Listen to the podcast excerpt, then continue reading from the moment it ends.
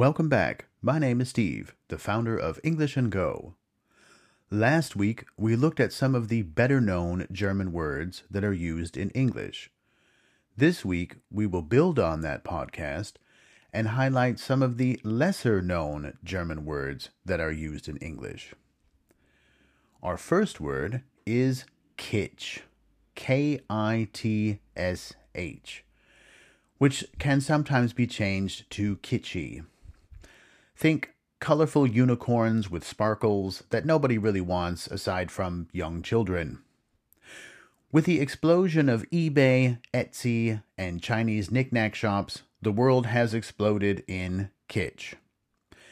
Which is strange, because, at least to my ears, this word is perhaps falling out of favor in terms of other words like bling or glam to describe low quality but high sparkle items. When surfing German Amazon for this podcast, I came across an American accessories company that actually calls itself Kitsch. So perhaps the word kitsch is becoming a little less, well, kitschy.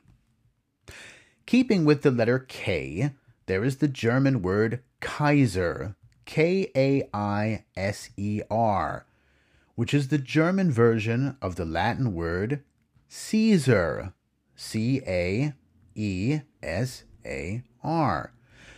The Germans know a bit about Caesar because they had to deal with Julius Caesar, and then all of the following Roman emperors who styled themselves Caesar in honor of Julius Caesar.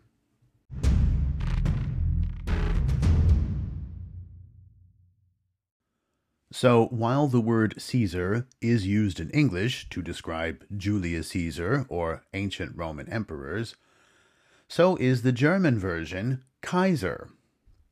However, an English speaker can use the word Kaiser in two ways. The less common way is to denote a domineering boss or partner. For example, it's okay with me if you visit Julia, but make sure you ask the Kaiser before you go. But the most common way to use the word Kaiser is connected to bread. It's a type of bread roll or bun. From the original word Wiener Kaisersemmel, which honestly is just too long for English speakers, so they shortened it to Kaiser roll. For example, Oh, I'd like a classic burger on a Kaiser roll, please. Which brings us to food. As mentioned in the last podcast, words like Frankfurter can be used for hot dogs. And of course, the word burger is short for hamburger, which is a compressed form of the two German words Hamburg and Burger. For our non German listeners, ein Hamburger Burger means a German citizen of Hamburg. But if you say hamburger in English, they're not going to think of Hamburg and they're not going to think of citizens. They're probably going to think of McDonald's. Which leads us to schnitzel, a tasty dish of breaded pork, or perhaps chicken, or even turkey. Schnitzel is not really that popular in English speaking countries, so they did not bother changing the name. So schnitzel is, well, schnitzel. And actually, so is sauerkraut. It's called the same thing. However, sauerkraut in America is much more, well, sour than it usually is in Germany. I was amazed when I had my first sauerkraut in Germany, as it ranges from neutral to almost sweet.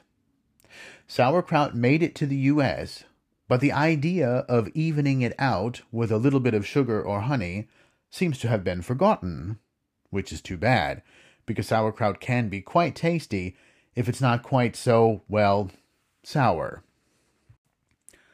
All this talk of food can make one thirsty, so why not reach for a lager? This is another German word that applies to most popular beers. Lager L A G E R, is the German word for a storage space. This is connected to beer because lager beer was originally cold aged in the south of Germany. And today, lager style beers really do rule the beverage world. Most national American beers are lager beers. So are most major European beers.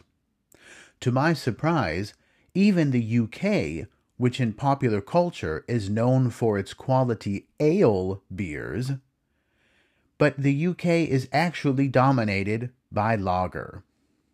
According to Marston's 2019 report, lager beers account for 70% of beer sales in the UK, with ales accounting for only 23%.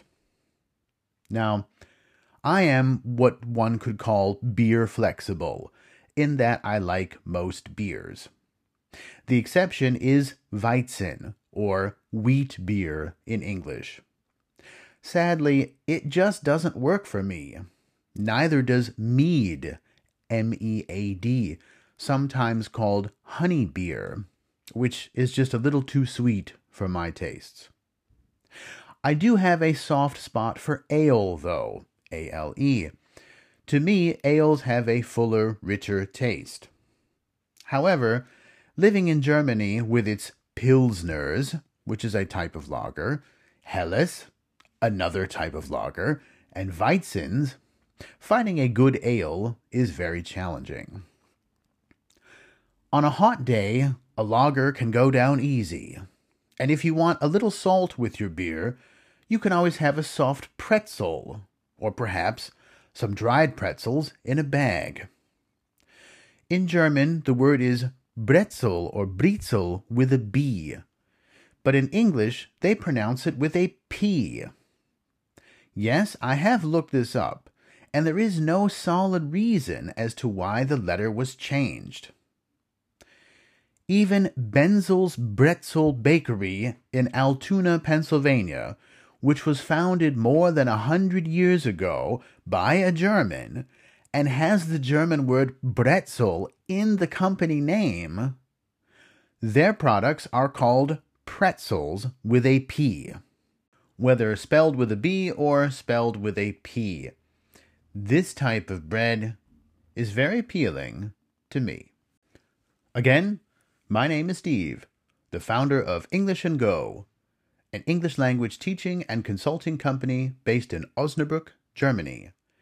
And I hope you enjoyed this short podcast about some of the lesser known German words in English. Please rate us on Apple Podcasts or contact us directly at englishandgo.de.